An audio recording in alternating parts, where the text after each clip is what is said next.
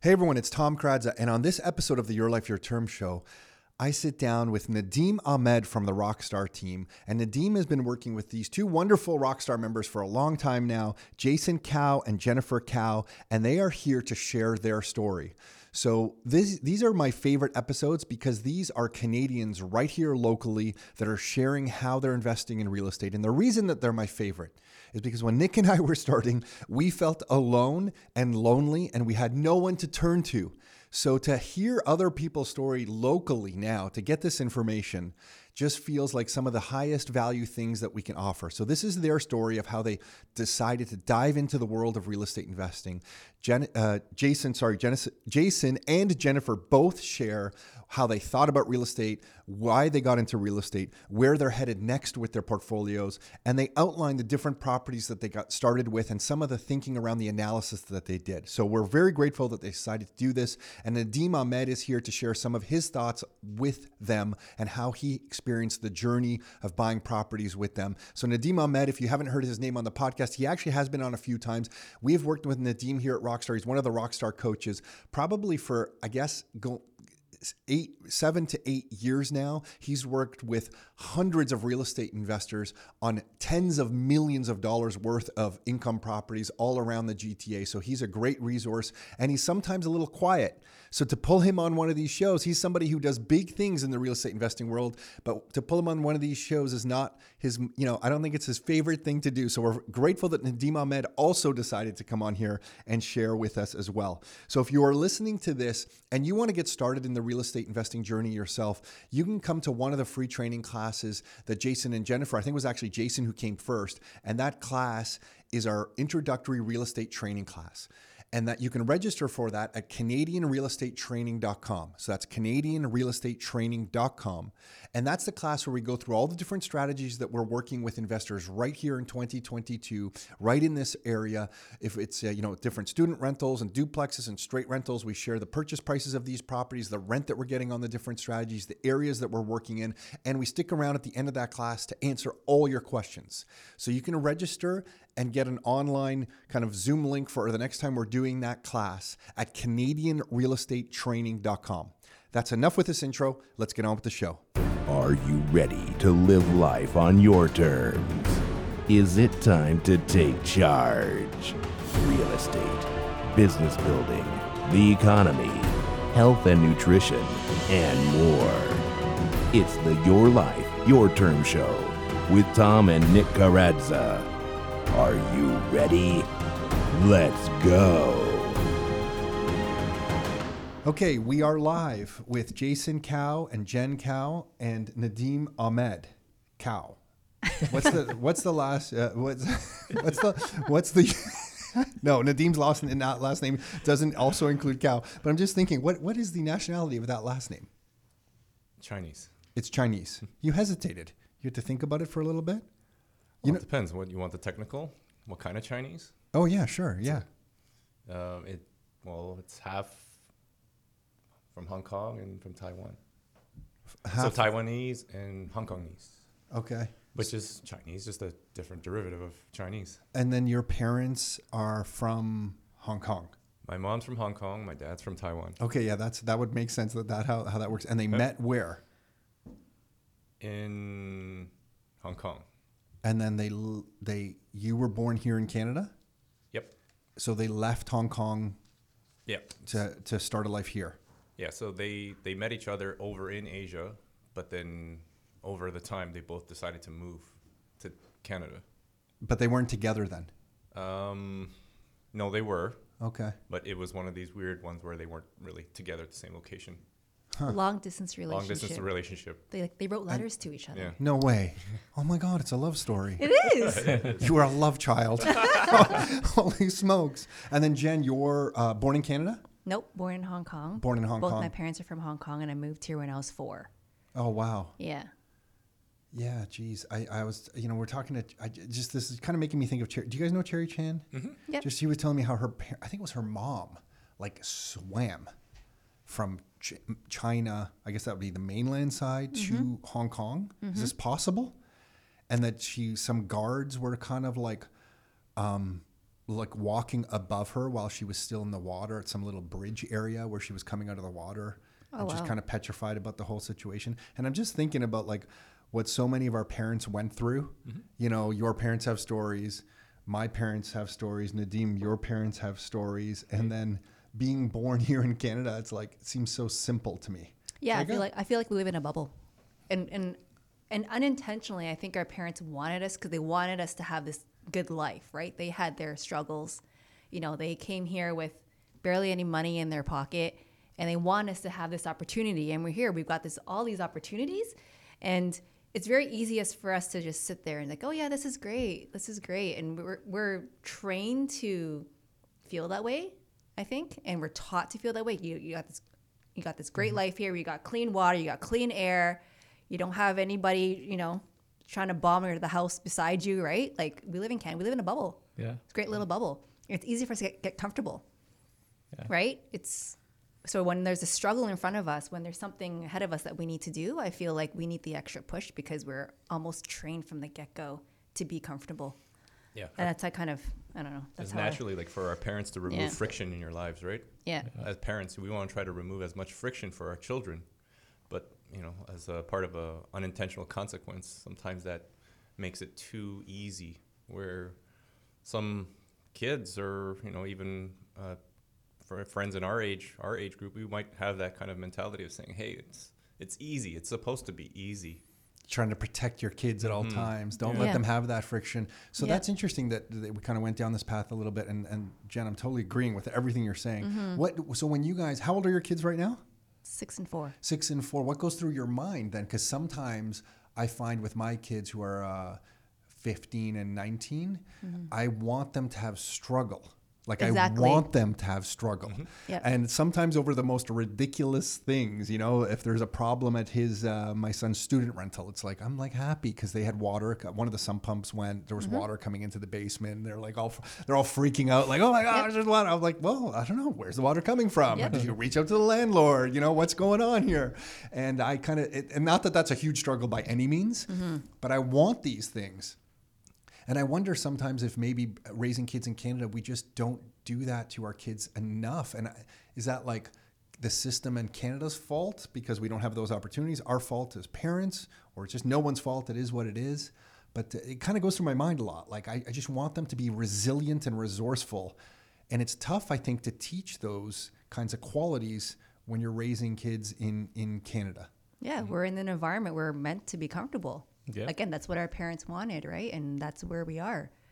Um, again, it's like you said, it's find the opportunity to to go through these lessons learned. Like, you know, our parents came here. English was their second language.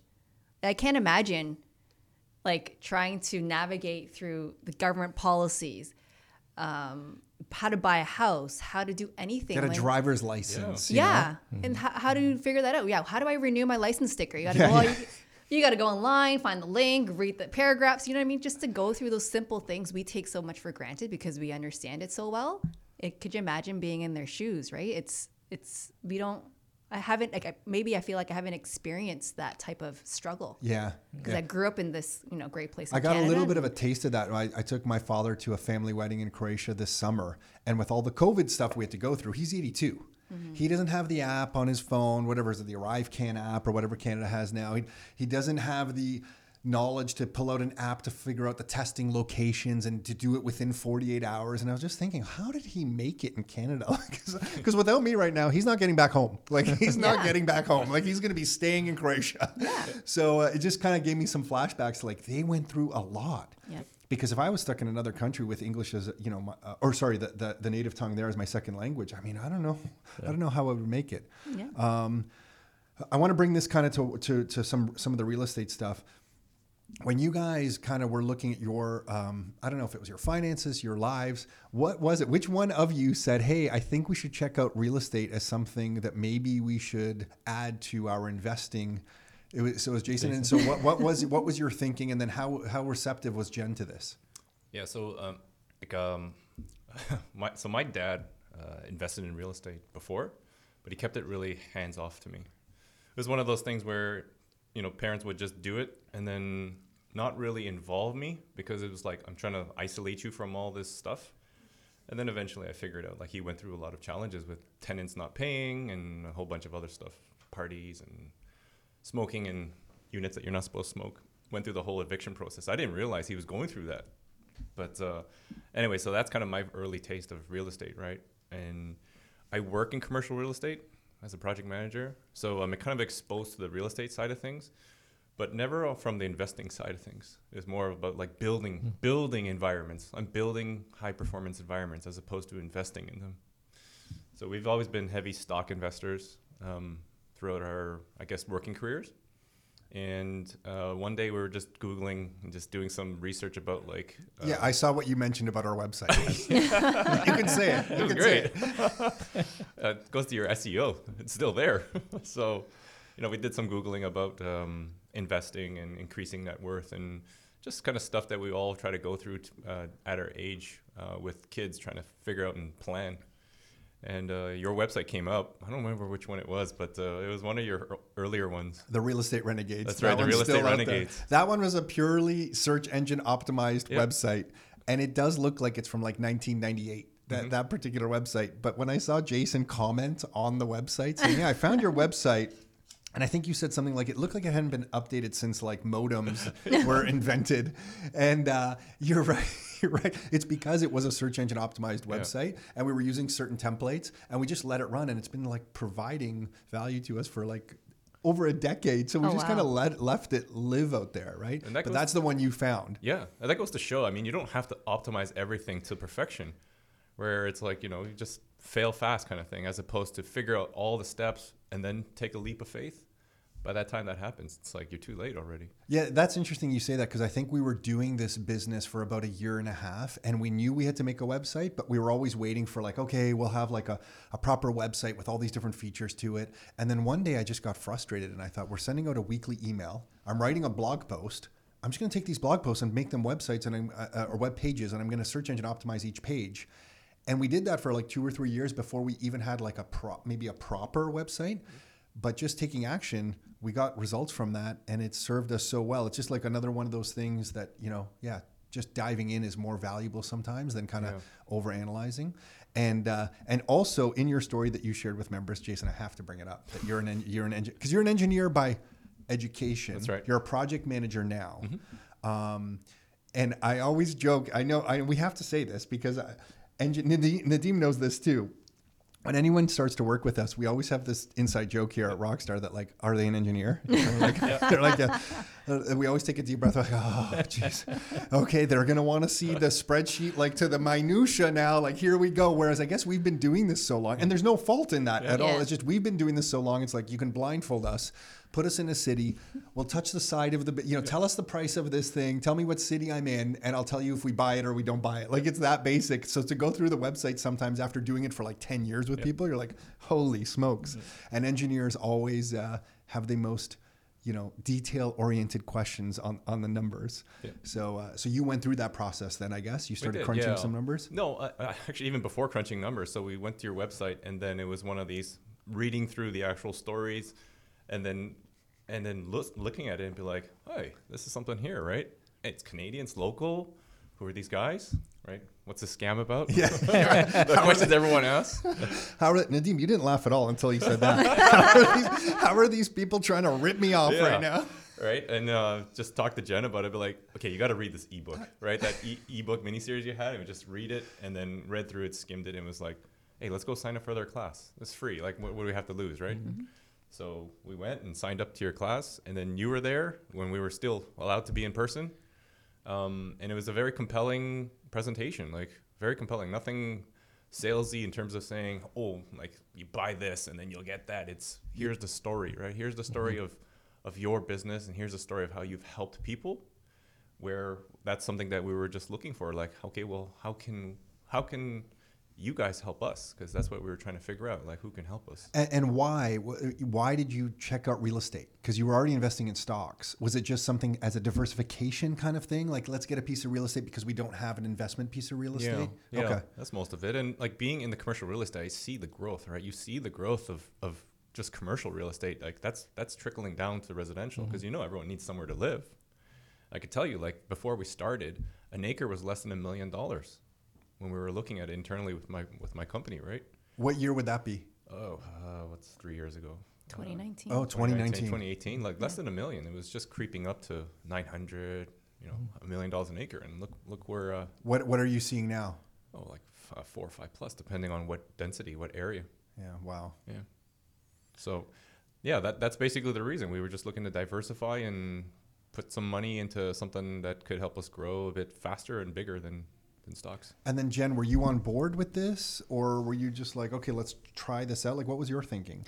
Yeah, like I wanted to try it out, but between the two of us, I would say he's more risk adverse than I am.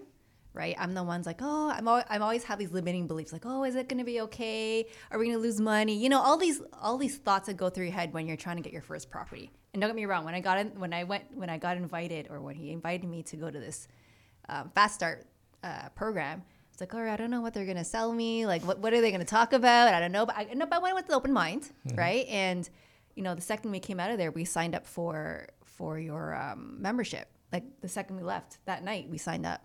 So it just shows, you know, to Because you your, were your also capability. offering- You were See, also I wish you a told me you were two engineers Yeah. right there. Like, hey, you got two engineers to sign up. You were offering a discount, Yeah, so it was like, come on, being Asian, you know. Yeah, yeah, like, yeah, well, yeah. Discount. Got it. Oh, yeah, I didn't even realize. I Okay. take Yeah. discount Okay, right now. that's noted. All right. Yeah. Discount. That works for the Scottish side of my family too. Yeah. Discount. We're gonna get a better price here. Yeah. Yeah. yeah, yeah, no, and, and I mean, yeah, Jen's uh, Jen's right, right about that. Like, like uh, part of the our relationship's been kind of this yin and yang thing, but on a good side, right? Where, um, I f- I'm tend to I'll tend to jump 1st or put my wa- foot in the water first before kind of uh, going through all the details. But uh, she balances it out by saying, "Hold on, let's just take a look, like from a different angle, right? Yeah. Give me some perspective because Yeah. sometimes I'll just be like, hey, let's kind of do it." Awesome. Okay, and then so then you met Nadeem, Mm-hmm. and Nadeem starts. I'd imagine you start going. Where was your first property? What city? I forget. St. Catharines. St. Catharines. And you guys probably had not been in St. Catharines. Oh, like, look at where's pro- St. Catharines? Yeah. Okay. So then. I still remember the first time we went out on a Sunday, and I think we found property the first first trip out. For sure. Yeah. But I think we were looking, just going for a tour, looking at different properties, and then we discussed rent to own. Yeah. And the house we saw, I think the very first one was like the perfect rent to own fit. Mm-hmm. But I don't think that was even the the mindset we're going. We're just going with. I think we were talking about BRRRR. We're looking at student rentals, Yeah. different options, right? Yeah. So Yeah. how did you end up deciding to go with the rent to own? Safe. Yeah, for me, I, I can tell for me, it's the whole rent to own model was new, and I got introduced to that model at your first that fast start class. And for me, it was a great way to get our feet wet because there's almost like a guarantee in a way, like you have that contract set up. There's a guarantee that you win something in the end, you get something in the end. Right. You know that I feel like a lot of people's first fears of going to real estate is, oh, the real estate market's going to crash. Oh, I'm going to lose money. Like I'm pretty sure that's everybody's first. Yes, and tenants will, tenants will destroy my Yeah, entire but- property. yeah. That's the other one. exactly. Yeah, that's the point number two, right? So the rent to own contract kind of, you know, mitigates those two things. Yeah. Number one, you know what you're going to get in the end. You know it's going to be, you know, X percent or X dollars or whatever. And number two, you know that tenant's going to take care of the property because, you know, it's they're going to make it their own. So those are two things that you're most concerned about. You're basically mitigating through this rent to own It's contract. interesting. Exactly. That's exactly what I went through. I've always had money in my life, just Yep. never bought a property. Until I joined Rockstar, learning about rent to own. It's the first property that I ever bought. Was Yeah. just feeling safe. Exactly. And that's I feel So- that's a great way to get started. And it's not the only way to do it. We all know there's other other strategies, but I feel like it's a great way to get your feet wet.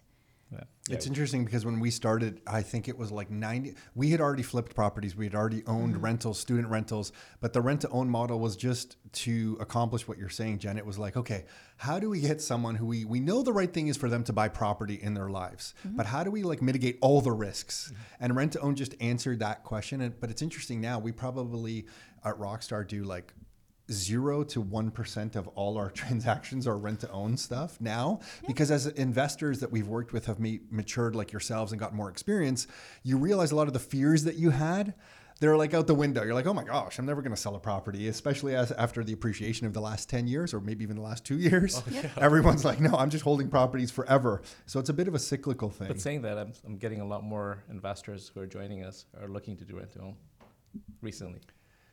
Yeah, got it. And I have to give Nadeem credit. Nadeem has been someone who has always articulated the value of that particular strategy. So maybe it's, not worked zero, me, one so. maybe it's five percent, all because of Nadeem Ahmed doing the different rent to own stuff. Um, okay, so then you guys uh, go out on the first, and on that first trip, you buy a property on the first trip. Yeah, I think Yeah. we were. Oh, they totally thought you were It was ripping the them first, I think it was the first trip. Was first it? trip. It was Yeah, the first first trip trip. Yeah. we put an offer. Put an the offer next in, day. yeah. We looked at about a few properties that day, I think, Yeah. but in the end, we just circled back to that one. Yep. So you're in St. Catharines, you do this first property, um, and then you, the second property. If, if from reading your story, you did it right away within the next month. Yeah, so You the did another next property? next week out, Next we went again to Next take a week. look at properties, and then same thing. Like the Sunday, we placed another offer because it made sense, right? It was a student rental, and when it came down to it, it's about numbers. So, uh, and Nadeem helping us educate on numbers, putting it into our at that time not so fancy spreadsheet, but Okay. uh, good enough for us to understand. Like Now, now, now your spreadsheet's definitely the master you know, class spreadsheet. no, you know what? It's not. We haven't really. We haven't We've made added, we've added a few lines, but it's not, you know. complicated. Oh, really? Yeah. Okay. No, like we've seen some spreadsheets, um, and they're like ten tabs open where one. We just- had the, the the winner for us has been uh, there was members. Their grandfather was a Russian rocket scientist. Yeah. This is a true story. They uh, the spreadsheet comes back to us. It has like ten sub worksheets with all different numbers being populated, and little, little formulas and kind of little macros kind of running. And on the main spreadsheet, it was pumping out all these different numbers. And they came back to us and they said, you know what? Everything you talk about with real estate, it actually works. We had our grandfather check this out. He's a rocket scientist. He put the spreadsheet together. Look at this. Your numbers actually work. And we're like, oh my gosh, we are Russian rocket scientists approved right now on this thing. So yeah, we've seen every spreadsheet under the sun. But we've also seen other people who are just like, no, I know this is going to work. I'm just going to go out and buy a property. And they do so little analysis, it scares us. We're like, whoa, whoa, whoa. Do you want to just look into this a little bit more? And you're like, no, no, we just trust you guys. You know, we're like, holy smokes. So you guys went out and got this second property um, then, and a, a student rental by Brock. Uh, yeah. Yep. Okay. Yep. Is, is that a property that you still own? Yep. Okay. Yep. The rent to own, do you still own? Yep. It's uh, coming up on its its last year. So Okay. Obviously, it depends on what our tenant wants to do with it. So there's an option to to take it over and buy it, and we'll offload it. And, And un- sp- speaking also, just going back, what's be- be- beneficial for us, but I think in the same time, Come they're all to the mic. sorry. There you go. also being beneficial for, for us. It's also, and on Jason was thinking about helping the tenant to get into their first home and Yeah. buy, right? So it's also being help, helping out the other. It was, and that's that's that was part of the like the win-win. It's not always just about okay, how can it benefit us as the investor? Right. Like when it comes down to it, like we're trying to help people, right? Most of us landlords are not are doing it so that we can create some cash flow, create some equity, build some wealth. When it comes down to it, though, we're, we are actually helping people, right? We might not see it that way, but really, you're you're you're providing people with a home, some residence, some Uh, security. some Yeah, security, yeah, a roof yeah. over their head. Where times where some people don't even get access to that. So, yeah, it's a win-win for for this tenant if they decide to take it over. We'll be happy. Unfortunately, based on appreciation prices, you know, I mean, But at the time when we did, Yeah. when we did, when Yeah, we did, when the, we when we did the number crunch, you would be happy with that price. yeah, we were right? happy with the seven percent appreciation year over year. But uh, Who knew you'd be off by about triple? Oh, Yeah, yeah. I we, know. uh, we, uh, yeah, that, and that's the, uh, when that first started happening to us on rent to own. So for anyone listening, if you're not familiar with rent to owns, before the tenant moves in, um, you agree to a buyout price, usually after three years, where they can buy the property from you at this set price. I remember a member that we've worked with for a long time. He it was a Burlington townhome, and he appreciated it at seven percent. This was probably the year 2009 or 10, and we were like, oh my gosh, like seven percent? Are you crazy? Like compounded for three years, the buyout price is going to be, be so high. No bank will appraise it at that. The tenant's going to have all kinds of troubles buying out. Doesn't it go buy out? No problem.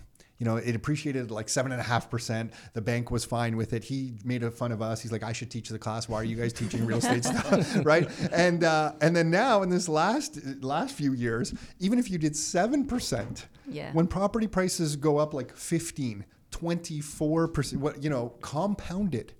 I mean, that's the downfall of kind of rent to own because you're having them buy out, and that's when buyouts on rent to owns always go through the roof. When there's so much equity in the in the home, the buyout rate of rent to owns will go to like into the 90% of every one of them that comes due.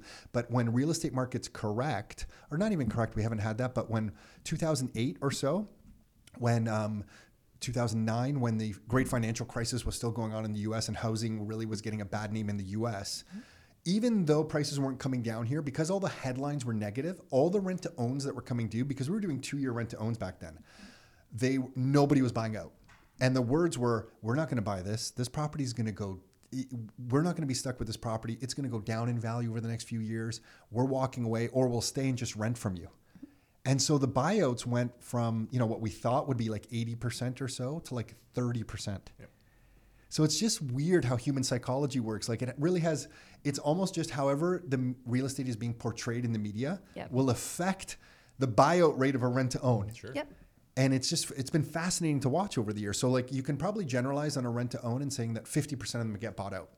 But it's a kind of a bad number to throw out there because when t- when it's, when they're appreciating it's like 90 something percent. Yeah. And when you know the, the it's negative news it's like 30 something percent, right? Yep. So it's just Yeah. kind of the weirdest thing to watch human nature. Yeah. Yep. But at the end of it, I mean, we're okay with it because the thing is, we, we went in there establishing some criteria. Mm-hmm. And the end of that criteria means that it's a win win again for both us and for the mm-hmm. tenant, right? Or for potentially new homeowners. So yeah, so your profit on that, even though it could have been more at Mm-hmm. fair market value of today, what you calculated, you're fine with it. You guys are very nice people. We've had a few members very upset with us that, that they didn't appreciate them uh, well, much higher. You know what? That's the thing is Well, that what we secretly don't want the tenant. Sure, of course, of course. Yeah, yeah, But, yeah, you know, if you're stuck with it, it's a good problem at this exactly. point. Exactly. Yeah, and look, look at it this way: if we didn't take the jump and the leap of faith, we would have had nothing. Like we wouldn't be in this position to actually say, "Hey, yeah, we're coming out with something." Yeah. Yeah. And look how much you learn. I just think how much you've learned. Mm-hmm. Like, look, Oh, yeah. just you know a strategy. You might never use the rent own strategy again, but isn't it nice to have that in your back pocket should you need it on a property? Mm-hmm. So, what about the student rental property? When Nadeem introduced you to that idea, how has managing that property been up to this point? Are you managing it yourselves, or do you have property managers? No, we manage it ourselves. It's been pretty good. We haven't had any large issues. Like we're, we're lucky that, that that place was a brand new build, so a lot of the you know the guts and stuff are new. Um, from managing tenants' point of view, I mean, we've been pretty lucky. Um, our students have been really good. There hasn't been any crazy parties where they completely trashed our house that you know we hear and we. Wait, that doesn't happen. Yeah. No, but Um, kudos to you, like for managing, like not too many people manage student rentals on their own. Yeah, like Yeah. um, it's this, this debate about okay, do we manage ourselves? Do we don't? So I mean, the first one was we just want to learn the process to understand. Okay, well, if we do hire a property manager, what do they have to go through so that you know we don't get I'm gonna say that word scammed again, right? Oh, like you know they're charging us too much. But when we went through it, it wasn't too bad because the big part of it, it was a new product, like Jen said. So a lot of the maintenance, we we could defer it for another five years. There's no need to replace shingles when the shingles are brand new. So a lot of those things, you know, that helped us uh, decide that okay, let's just try this first. Um, and when it came down to it, it was just asking other people, other investors, like, what's your experience with managing student rentals? And we we heard more about the higher end student rentals. I wouldn't call it the luxury market of student rentals, but you see where the trend is going lately is that people are looking for nicer space Totally. spaces. Back when we were students Oh, and we were man. living, Every house one was would a live in there. slum. lord. Yeah. Yes, yeah, Yeah. yeah, yeah. right? And that's not that's not the the product anymore that's being uh, put out there. Parents are looking. And I find with student rentals, if, if you show care to the students Yeah. and respect your property, they'll respect you back, right? Yeah. Yeah, Take it just of the property. establishing those those Exactly, expectations up front and the relationships. Because when it, when it comes down to who's paying the rent for the students, Mm-hmm. the parents. Right. Yeah. And back to that whole story at the beginning, right? In terms of like, what are you looking for your for your kids? You're trying to find a good place for your kids to live. You don't gonna put them in a place where you know potentially you'll have to deal with I don't know all these other issues. H- How did you guys handle your fears when COVID first broke out and everybody thought we weren't going to get paid rent and the stu- and if you did have student rentals? So first of all, on regular rental properties, there I think it was April uh, first, 2020. Am I mixing up my years? Yep, what year are we? Yep, Yeah, 2020. 2020, Is that when COVID started? Yep. April 1st, 2020, and then May 1st, 2020. There was this. Those two months were the biggest panic we had ever see, seen in here from investors thinking, "Holy shit, we are screwed." And when April 1st rolled in and rents started coming in, it was like, okay, yes, residential real estate, people need a place to live. And then May 1st kind of proved it. We're like, okay, I think we're going to be okay. Yeah. But did you guys have an emotional roller coaster? Did you miss rent? And on the student rental, did you miss rent during the COVID era there? Yeah, so um, conveniently, that's kind of when the turnover of students from the, f- the end of the semester starting the new semester was starting. Right, literally in between that, right? Because uh, s- April's the last month. yeah. April's the last. Uh, yeah, May's the last month. April's the last. May May first. yeah, sorry, April. April starts. Yeah, exactly. So it was right in between that period where we were like very confused. We're like, holy crap! I remember messaging Nadeem. I, I wrote you guys, but like, Did you? I already forgot. well, yeah, you guys were just like, we're, we're, we're coming out with something. We're, we're gonna have a we're gonna broadcast something to all our members, and we're gonna we're gonna. But the option was it's a nice house. You love was be able to convert back to a single family home, Well, right? that's exactly. So when we just stepped that back a little bit, it was like, okay, well, what's our worst case? Our worst case is that we can rent it out as a single family, or we really can offload it. At that time, we haven't thought about short-term rentals like Airbnbs, but that could have been an option too. I mean, when it came down to it, we did have uh, one, two vacancies, but that was because they, uh, two students, uh, their situation, they're, you know, they had to leave early. Their parents just couldn't afford the rent. It was one of those. Am I going to go after students for, you know, six hundred bucks? Mm-hmm. I'll just go find another one. And that was that mentality. Went to it, just posted it on the Facebook forums, and we found we found students willing to move out because they still they still wanted to be away from their home from their parents and be able to study, regardless if it was COVID Good for or you not. guys, man. And that's what we all learned. Students basically want to Yeah. be away even, from even home. your son, Yeah. even Oh, yeah. your son, right? Yeah. Yeah. my son. Yeah, son. I guess Western was shut down again this January, but because he's in a student rental off of campus, not in the residence, they all went back. They're like, "We are going back." I think they they stayed home over the holidays an extra week or two. I already forget, but then they were like, "We're back," even though classes were not in person, because Yep. they're like, "We're out of here, right? We're gonna go live together." Want But their g- freedom. Yeah. Yeah. But good for you guys. I mean, like that's that's another thing now that you've been through. Mm-hmm. You've seen a pretty epic real estate situation and you've survived it. And to me now you have those fears to learn not fears. I'm, I'm not saying you were fearful. I just mean you have those experience that those experiences to learn from. So that should something happen to you next time, you just kind of roll with it. And uh, so, really, kudos to you. And to think about the other options you can do with the properties, that's something we always talk about here. Where, you know, can we convert a student rental to a single family? Can we, we convert it to a duplex? Can we do a rent to own? Like, what are our options on this property? It gives us a little bit more freedom with it. Yeah, absolutely. And that's that's the great thing about real estate. It gives us options, right? And that the whole saying is options give you options, Yeah. right? So I remember actually going back to the options, like even your rent to own, I think it's got the split level, right? Yep. Mm-hmm. And I know we talked about convert doing a conversion on that too. Yeah, we've been thinking about right. that. Like, so what do if, we if do? the tenant doesn't buy out, that's an Yeah. easy because that's again we did rent to own, but we had other, other options with the house, just Yep. buying the house, right? Yep, yep. And there's comparables on the market where they've they've converted a similar house into a duplex. So mm-hmm. you know, needless to say, yeah, that's a really, it's a an option that we're considering. Sure. But even short-term rental because it's in a great area of St. Catharines. Yeah, I'm shocked at the amount of short-term rentals going on in the whole Niagara region. Like, I'm just bl- completely blown away. There's a, cu- a few members of our team, inclu- including Nadeem, who are in that area all the time, and I just I'm blown away the amount of Airbnb stuff. I think Niagara on the Lake, you can't do Airbnb. There's different pockets that were the bylaws, but in general, the short-term rental market out there is just like fascinating to me. I was clueless to it. And St. Catharines recently just, uh, I think they are starting to allow short-term rentals through uh, like a licensing program. So Yeah. similar to like Thorold and other areas, it's it's just a licensing thing, mm-hmm. and that's a that's a barrier to a lot of people. But like, oh, I got to go apply for a license now. Well, if you got a property that's legit and you mm-hmm. got no concerns, then just pay the 400 bucks, get it over with. You know that's an extra selling feature for your tenant to say, hey, I have a property that is actually licensed No, here. property. Yeah, you guys are interesting to me because I, I find that I, I meet more most people your age. First of all, you're in your 30. You're uh, you're in your 30s. Um, you're not our target market. Like we get people in our 20s here, Oh, okay. and then we get people in their kind of mid 40s and beyond. Interesting. I, I didn't know that. Okay. Yeah, Yeah. because people in their 30s basically you're broke. You're having kids. You're moving into your first like family home. Mm-hmm. You need the car that you bought in your early 20s is now garbage and you Yeah. need a new car. So you need a new car in your 30s, you need a new house. If you're having kids, you have all these extra costs mm-hmm. that you have and we just generally don't see people in their 30s. And then usually if they haven't done anything in their 20s, they'll they'll come to us in their 40s and start saying, "Hey, we need to start adding some real estate to our lives." We also do see some people in their 20s.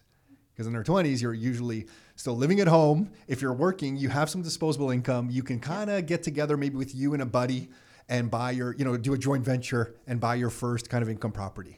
But in their 30s, you guys are the anomaly. Like we don't have many people in their 30s. It's funny you say that because we've had this conversation where, you know, we always talk about your network is so important, right? Trying networking with people who are like with likely uh, with um, similar mindsets, right?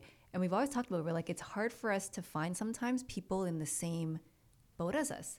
We have young kids. How do we do like we always struggle? Like how do we do this with kids? Like I was just telling Nadeem earlier, I haven't seen the third property that we have. Mm-hmm. I've seen pictures, I've seen videos, right? I haven't even seen it because you know those times that Jason went Jason's out. rants. Ja- Yeah, Jason's went out to the property, to deal with tenants, to you know, and I was at home with the kids. Especially during COVID, I couldn't like. Ha- I typically would hand my kids off to grandparents, but you know, we were trying to be careful, and you know, we couldn't. Babysitters couldn't get through into our house, so it's like, okay, I'll, I'll stay home with the kids, and And you and were you wor- go. were you wor- working as well? and we were working, right? So it's it's it's funny you say that because we've had that exact same conversation. Oh, yeah, That we- like, we, it's hard for us to find you that. want, and you just niche. from like from I guess 14 years of doing this, you just it's going to be really next to impossible for you. but I will tell you that like now that you've uh, accumulated some real estate in your 30s, now you get to your and I know this sounds so far away, but now you get into your 50s mm-hmm. and it's game changing because the compounding of the properties take any appreciation rate and just put it into a spreadsheet and compound kind of your portfolio now 20 years from now and it's a game changing number. Like i find most people focus so much on their fears of what can go on with the re- go wrong with the real estate that we sometimes will tell them hey what are your properties worth right now take any appreciation rate that you want. Take 3% 2% 5.5 7 21 you know whatever, whatever you want. Put it into a spreadsheet and run that sucker for 20 years. What are those properties worth? Do you think this is worth the journey? And I find most people are so focused on the immediate problems and things that could go wrong today that they don't see or extrapolate to the future. Yep. And for you guys now in your 30s to be accumulating, it's just I already know where you're going to be, and I'm like, wow, this is uh, this is this is exciting stuff. Yeah, it's a part. Part of it is if you take it from a stock investing piece, right, where a lot of uh, a lot of new investors are also have similar fears. They're always worried about losing money. So the short sightedness of hey, I'm I'm worried about losing a dollar to actually uh, get five, right? Lose one to get five. They're worried about the one as opposed to looking at the upside. So There's a lot still of time, four, right? Yeah, there's there's, there's, There's still, still four. Totally. There's upside. still And human nature is so interesting too because in the the 2009-10 era when real estate had kind of this bad name, we were seeing properties in Hamilton. We weren't into St. Catharines just yet at that time, but we were just looking at the income and the expenses, mm-hmm. and we were like, wait, the income on this property is this much in rent. The expenses when you buy it at this price and this interest rate are this much. These things look like no-brainers to us. And I would tell some of my friends who were in the software industry back then, and they were like, "Are you crazy? I'm not going to be buying this property in like Hamilton, Ontario." And we were just looking at the numbers, thinking, "I don't understand why." Like, this just makes sense. But then when the real estate market starts to pump really hard, you get all these people who were not paying attention to it. To your point, Jason, like then they're like, "Oh my gosh, let's get in. We have Yeah. to get in at any price." And mm-hmm. then if it turns a little bit, they're like, "Oh my gosh, it's over." and you're just standing back watching this, going, "Human nature is ridiculous," you know. so if you just get in for the right approach and just look at the numbers and just stay in for the long haul, it's going to work out. So uh, And if there's a lot of context that's provided being in a in a network of like-minded individuals, where you, part of it is just educating everyone about you know it's not about timing the market.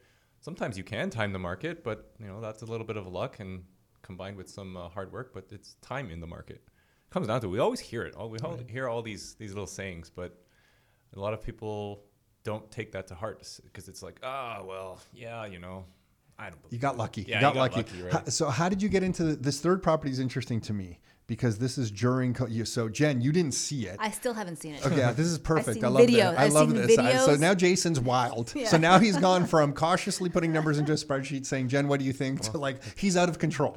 So now. remember jump first kind of thing Yeah, yeah. So what, what's the deal with this property, Nadeem? You found some property and said, J- uh, So "Jason, buy was- this," It was a uh, or did you? not, not the nicest area, but it was a, good- an- a good opportunity because it had a trip, uh, three units. Yeah, like uh, we I think I saw it in one of the emails or something like So that. So what city are we in? St. Catharines. again? Welland now. Welland now. Okay. Yeah, so yeah. we've done each city, right? Yeah, so it's one of those. It's like, oh, this is interesting. Um, let's take a look. Hey, Nadeem, can we take a look?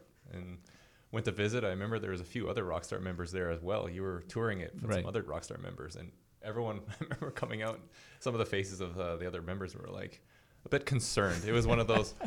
Oh, all right. Yeah, yeah, yeah. right? So compared to our first two, I mean, it was a bit older. It was a bit older, so not new product or anything like that. So need, needed a bit of TLC, um, but uh, it was one of those. Okay, let's run the numbers and understand where we have Right. where we got to you, be. You look beyond. That's right. Yeah. Yeah, yeah, yeah. And there's times where this property does give me a lot of headache and anxiety, right? Um, because it requires a bit more uh, management. Because of the age of the property?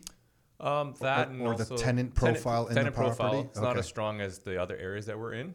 Um, but we went into that understanding that, and it was one of those. Okay, well, you know what? What's the lift? What's the upside? Right? There's going to be a bit of pain. We knew that. Mm-hmm. I, it, we would never know what kind we're going to experience either. Like I was in my head just saying, "Oh, well, I'm expecting this, this, and this to happen." it was just like, okay, well, So did you buy this? So this is a tri a, a triplex, and you bought it with tenants in the property. yeah, two we've assumed we've tenants. changed over, right? I think Yep. everybody, Yeah, everyone's everyone's changed over. and uh, they're all your placements, right? Uh, yeah, no, actually, we've hired out to, to property management because we just figured at some point it was it you know it was not worth my time to to just be looking for tenants all the time or managing little issues because when it came down to it, it was like okay, well, what's my ROL, my return on lifestyle? Is if I'm driving an hour, an hour and a half every You know, single every time, time to I deal with call you, something. being well in, and we'd connect. Right? yeah, it was like, oh, I'm in Welland again. He's like, oh, What was an example of something that you were doing?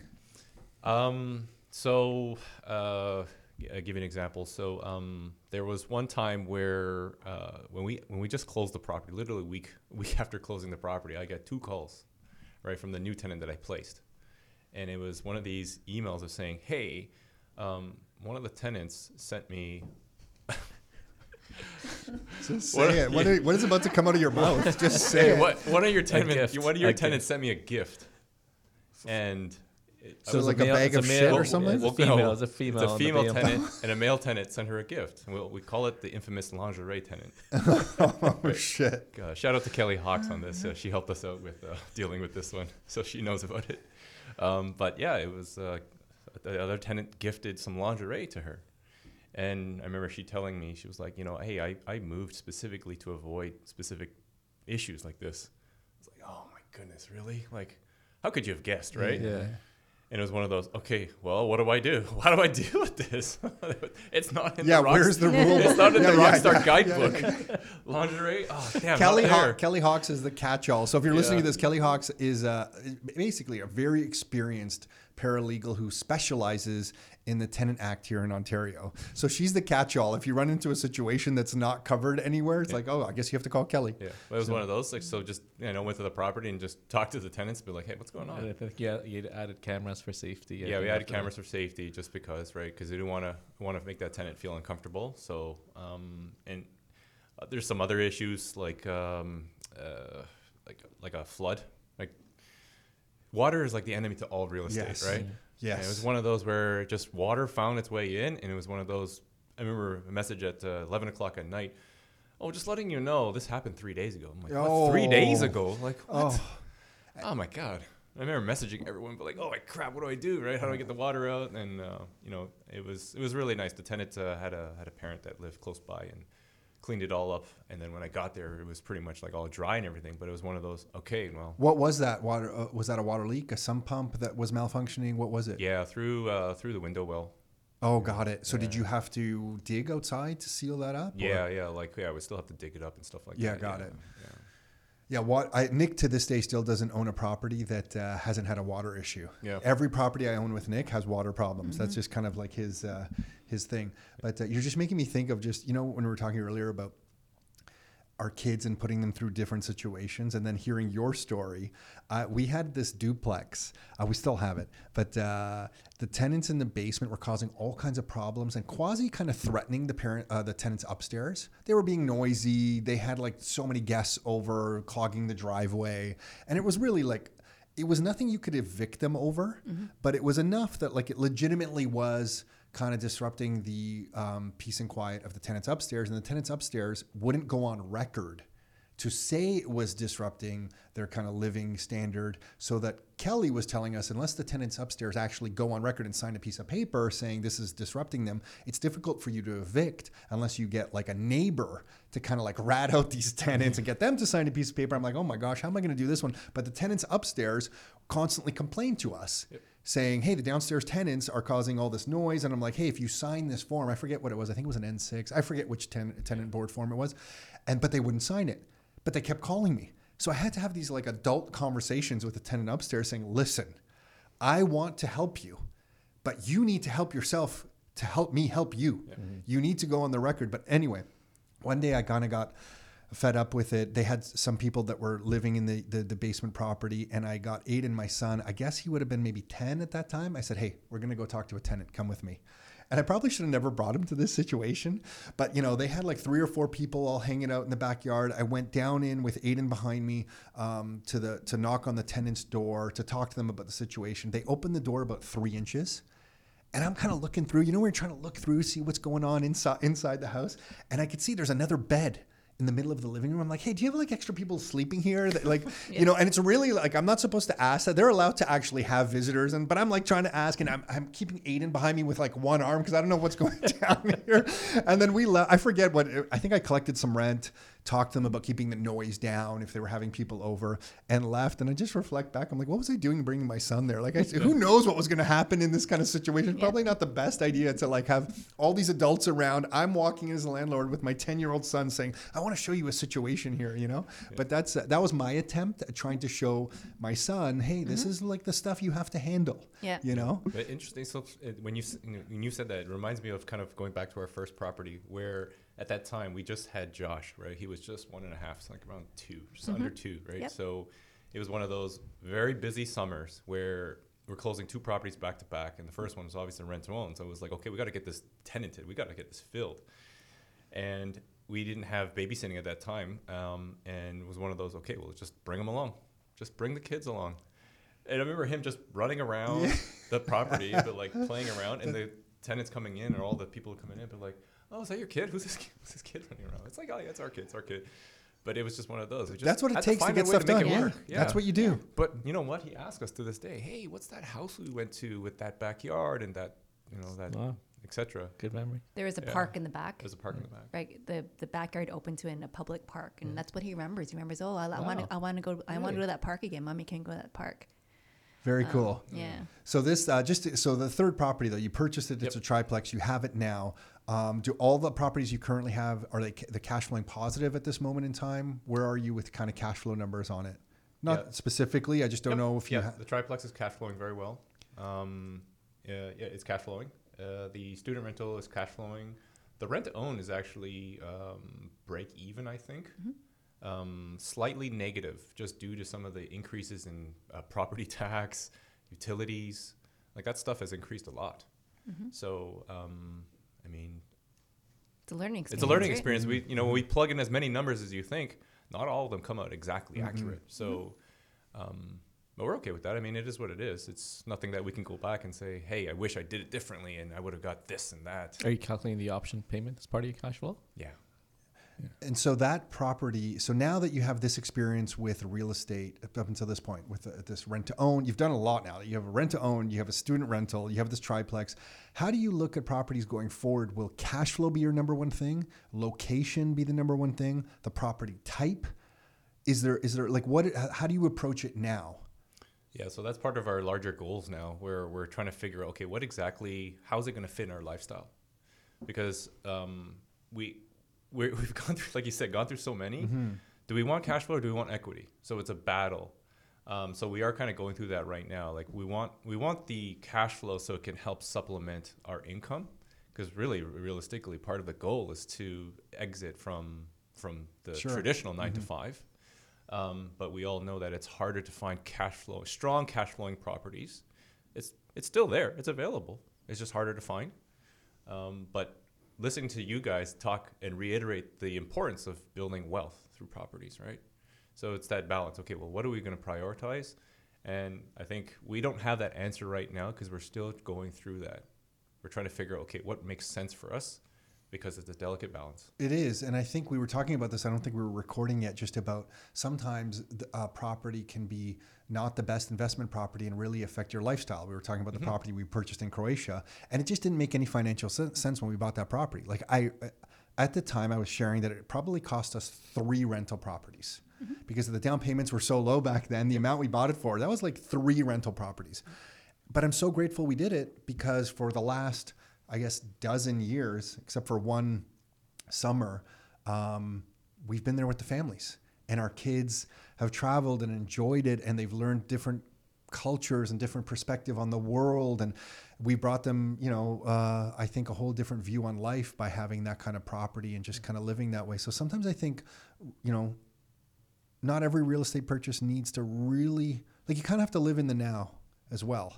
So it is this kind of delicate balance. Yeah.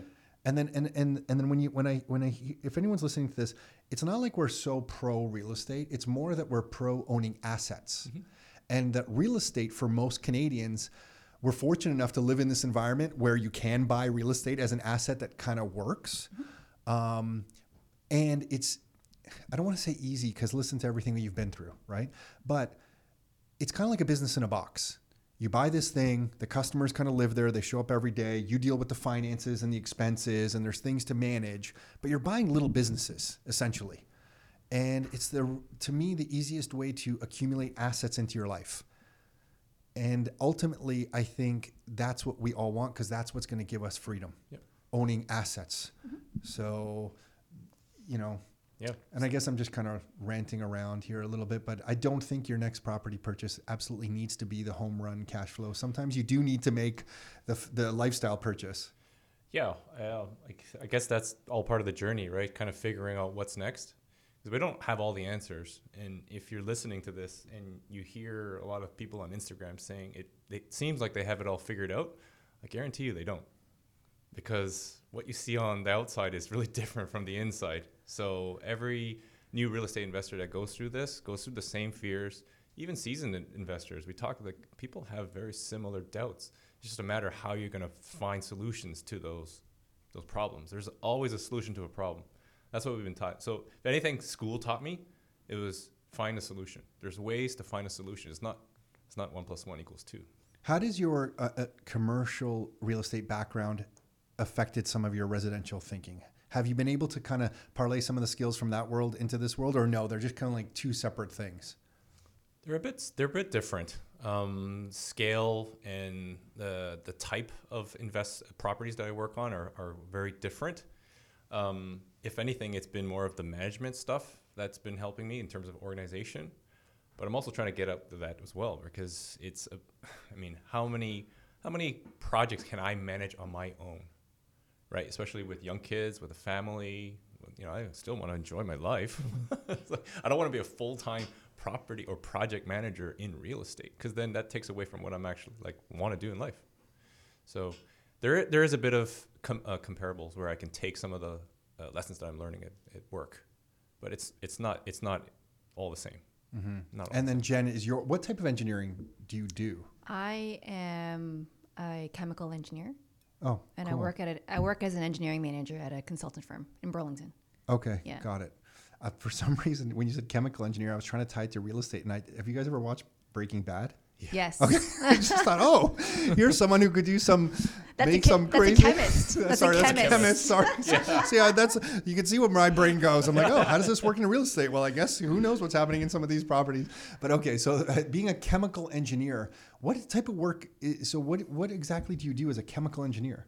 So at my work, we uh, we're consultants. So we work with a lot of the big oil and gas firms, Oh, got it. um, like you know the Suncors, the Imperial Oils, the big the big ones, and we uh, help them build plants, right, or modify plants, increase their capacities, things like that. Holy smokes. So both of your experiences and then to take what you do in your kind of careers to bring it to residential real estate, the scale of what you're doing compared to your residential investing is like so different. Yeah. Yeah, it's it. um, like we, we've looked at it and it'd be like, okay, well, what's what's the most uh, common theme here, right? Where we're working and in real estate, being a landlord, it's just it's being it's working with humans, Yeah. right? Our tenants are people, and being a landlord is actually just a human management. It's a people management issue. So actually, my job, the most relatable thing is my interaction with different clients, different vendors. That's the best thing that I take away from my job is like being able to connect with different people. Like, I don't know if you understand the disc profile, if you've heard Yeah, about yeah. the. Briar mm-hmm. Mix Yeah, thing. We've had everyone here. Yeah. Actually, did you do Yeah, the disc yeah, profile? Everyone at Rockstar pretty much goes does the full disc before they start working here. Yeah, and when you understand that a little bit better, you can actually use that to your advantage. Well, hopefully, mm-hmm. right through practice, and it go, goes back to one of those challenges we had on that triplex, where it wasn't anything technical or anything with the property.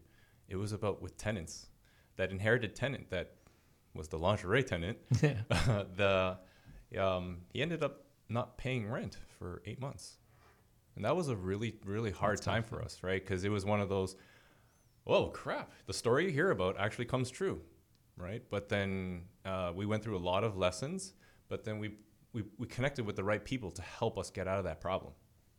So it was one of those. We I tried. I went to the property maybe like three weeks in a row trying to convince this tenant, be like, hey, what's going on, right? If it was first the approach of okay, let's be.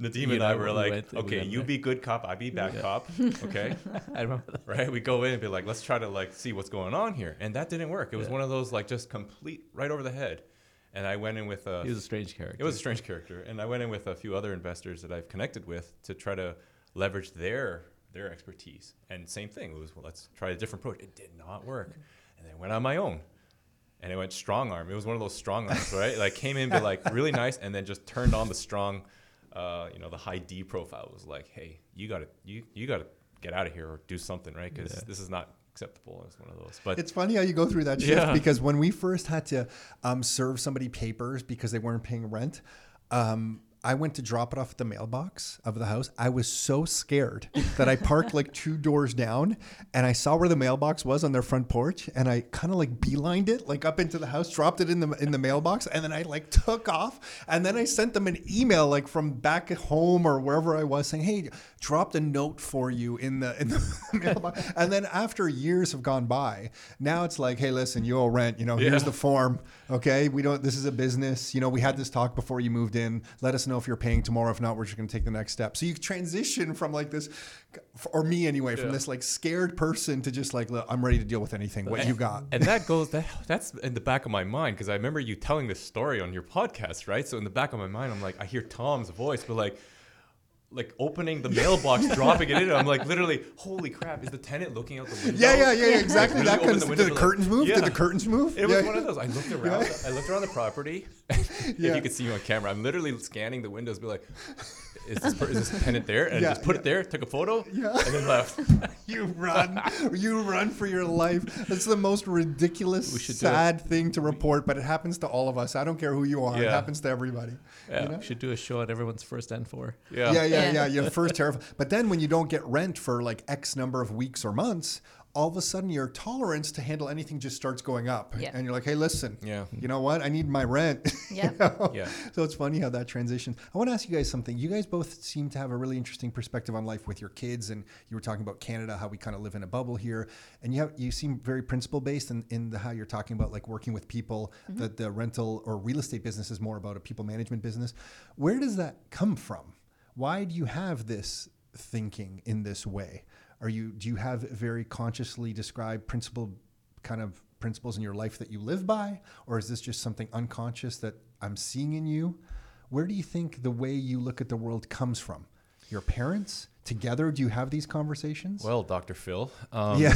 I, I- don't know. Actually. yeah, I, I think I mean it, it it if anything it just comes back to that principle of treat others the way you want to be treated. You know, my parents couldn't articulate that very well just because of a language barrier, but the the way they raised us always had that principle in place. It was like, okay, you were an a-hole? Oh man, I wish I could yeah, I could curse on this. Oh yeah. Oh, yeah. You, you being an Joe asshole? Rogan. Yeah, yeah, You, be- yeah. yeah, you being an asshole? Okay, well, here's what being an asshole is going to turn out to for you. So they would kind of demonstrate that in like real life examples, right? Through discipline and hard nosed immigrant discipline. I'm not talking about like go to the corner discipline, Mm-hmm. where that's kind of what we're allowed to do now, right? Mm-hmm. I mean, you growing up with immigrant parents, you know what it's like. Yeah, our Right. father had two like I felt like metal fingers that would like stab Yeah. me in the side of the head. Like whenever I did something wrong, it was like he would just jab it. It was like you were getting hit by like Yep. a bat. or Oh, something. that's nice. At least that, that's part of his body. It wasn't any foreign yeah, objects, yeah, right? yeah, yeah, Yeah. got it. Yeah, But yeah, no, I think it comes down to just how our parents brought us up, using that that same principle. It, it was never defined like that, right? Exactly. Mm-hmm. so then, and and Jen, similar to you, parents pretty structured. Yeah. I mean, similar, similar. I think, um, I think even more structured than I Yeah. would think his his Yeah. parents. I, I, I just when we compare our kids' stories, um, my parents were yeah pretty strict. Um, so I think yeah, you're right. I think you just you just get it from your parents, right? How your perspective in life. Um, but again, as I as I said earlier, you know, your perspective on like changes, right? You need to adapt with the environment, and that, that's how we've kind of adapted to like the people management thing. You know, again, our parents are immigrants. How can you people manage properly when you can't communicate properly, right? They tried. Don't get me wrong; they probably tried, but we have that advantage of being able to people management. We're able to learn through the language and through our experiences. And like you said, this whole rental and whole real estate business, it's it's all people management. How did your uh, parents feel when you told me you're, you're buying your investment property, since they were already investing? Uh, my dad was uh, slightly hesitant because he kind of knew the challenges that he went through. Like, um, so he kind of has that pain, but he also understood, like, because when I went back to him, we're like, "Well, do you regret buying it?" And you see him kind of think about it, and it's like, "You didn't say anything." I'm like, "Okay, then I know my answer, right?" So it's all there's always this barrier that they put up to try to protect us. Is like, Sure. hey, you know, you're gonna run into problems. A lot of people we talked about, um, they were said, "Ooh, it's kind of risky." Ooh, this, ooh, that. Like Yeah, that- every that's friends saying- probably, Yeah, yeah. yeah, Friends, family, uncles. I had an uncle call me out saying that you know, it's us type of landlords that are causing the housing cra- oh, problem. Oh, geez, yeah, yeah. Uh, oh, you are a- the problem. It was a Yeah. tough. It was a tough yeah. chat, right? Yeah, yeah, yeah, yeah. I think that that that's just going to increase over the next ten years. It, it's any investor who owns properties, you're part of the problem. Mm. I always think about that, like Canadian family. So now I'm just talking in, in general sense. Canadian family doesn't feel like they can get ahead in their career. They don't sense financial freedom. They're forced into the real estate market whether they want to or not because they see hard assets going up. They're forced to buying a triplex, for example, Jason, and dealing with all this stuff. And then they'll be vilified for it as, oh, you're part of the problem because you're an investor buying properties and, you know, that's causing. How are uh, you part? Are you part of the problem when you're helping people find a place to live, right? Yeah. You're giving homes to people to live in. yeah. There's a huge need. There's a demand. Yeah, yeah, yeah, yeah. Interesting, interesting times for uh, for sure. And I just think the biggest thing that I see, like your parents are both immigrants, and I think of my parents both immigrants um, here, and they didn't have a big network. Like my, my, my father specifically just hung out with other Croatians. like he spoke Croatian, like he lived in Canada, but it was almost like he lived in Croatia in Canada. You know, he hung out Yeah. with all different friends, spoke Croatian, you know, only spoke English if he had to like try to like order a pizza somewhere or do something like that.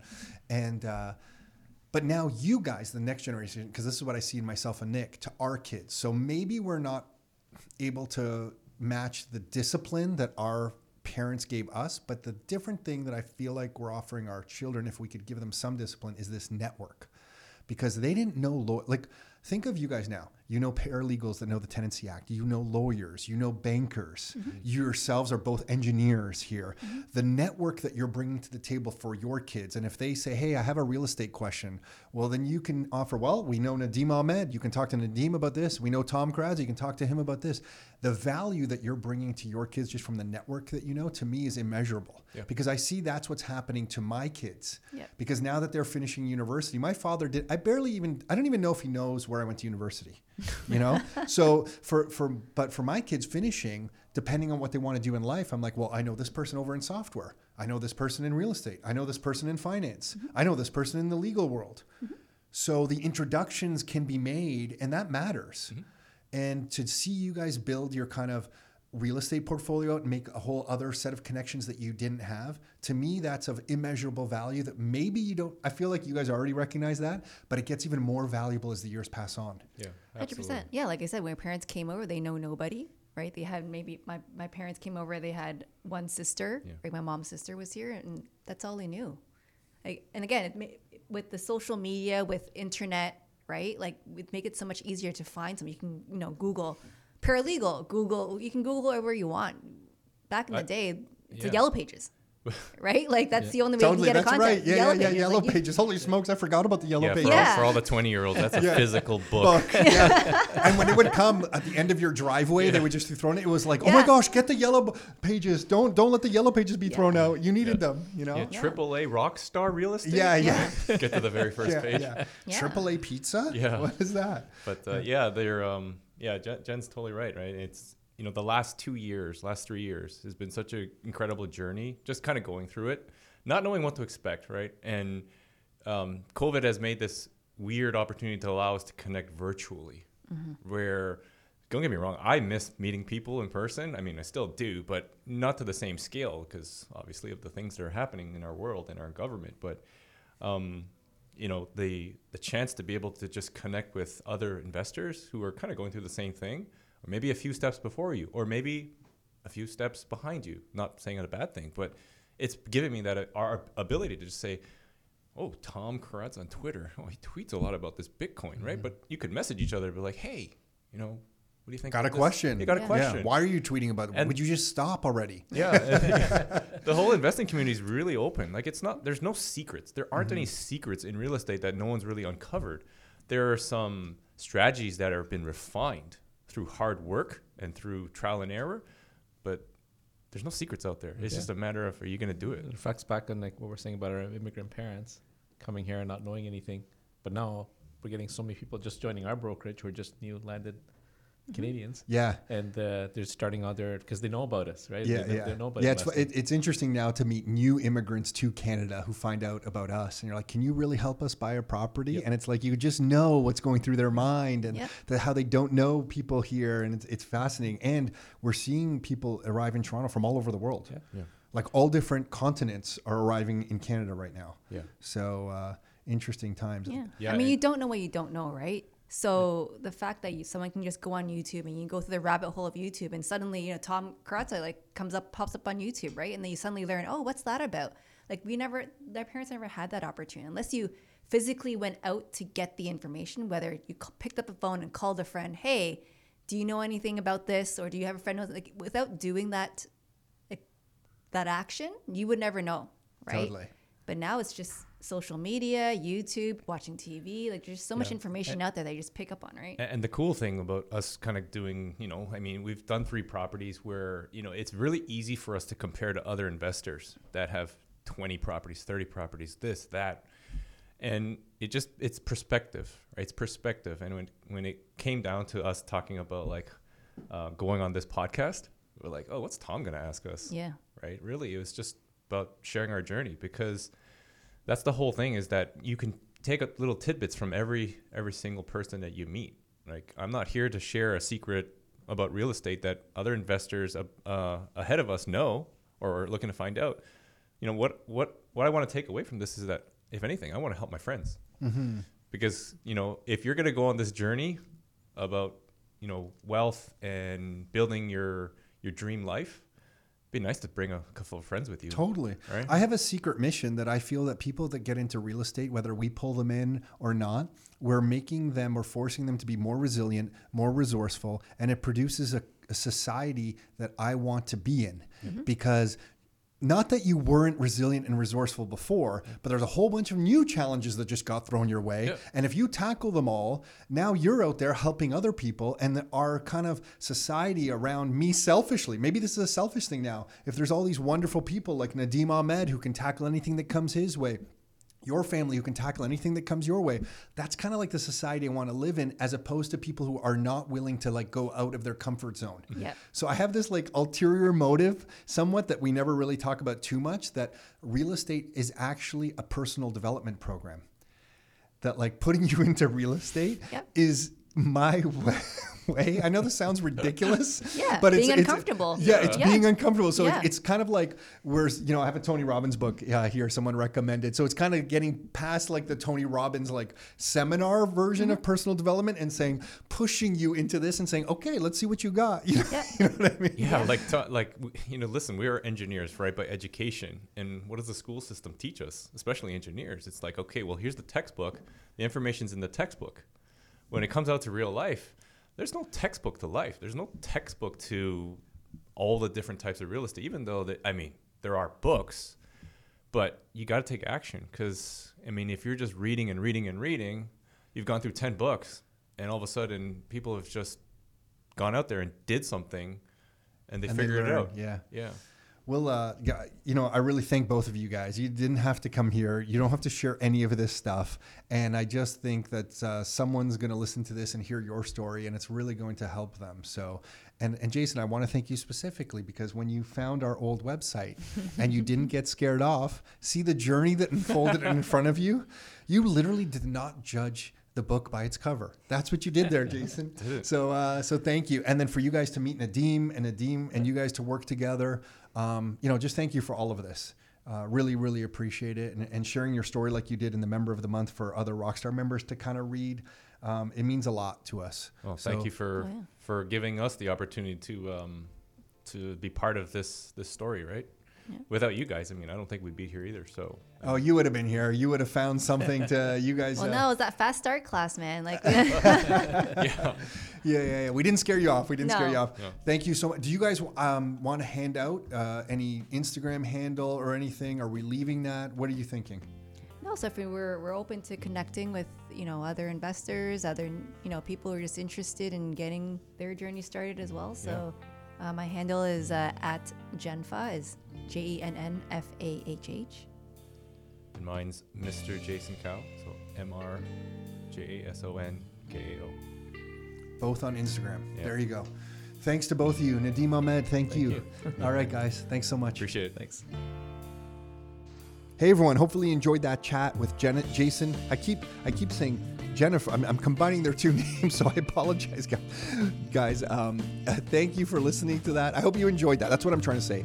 Hopefully, you enjoyed that episode with Jason and Jennifer. They both shared their Instagram handles there if you want to reach out and connect with them. So thank you both for doing that. Thank you, Nadeem Ahmed, for coming on the show. As I mentioned in the intro, Nadeem has been working with us for seven or eight years, a great resource here at Rockstar. So thank you, Nadeem, for coming on that. And if you are listening to this and you want to get into real estate investing yourself, you can go to the introductory class that we offer about once a month. You can register for that at CanadianRealEstateTraining.com. That's CanadianRealEstateTraining.com. That's it for this episode. Until next time, your life, your terms.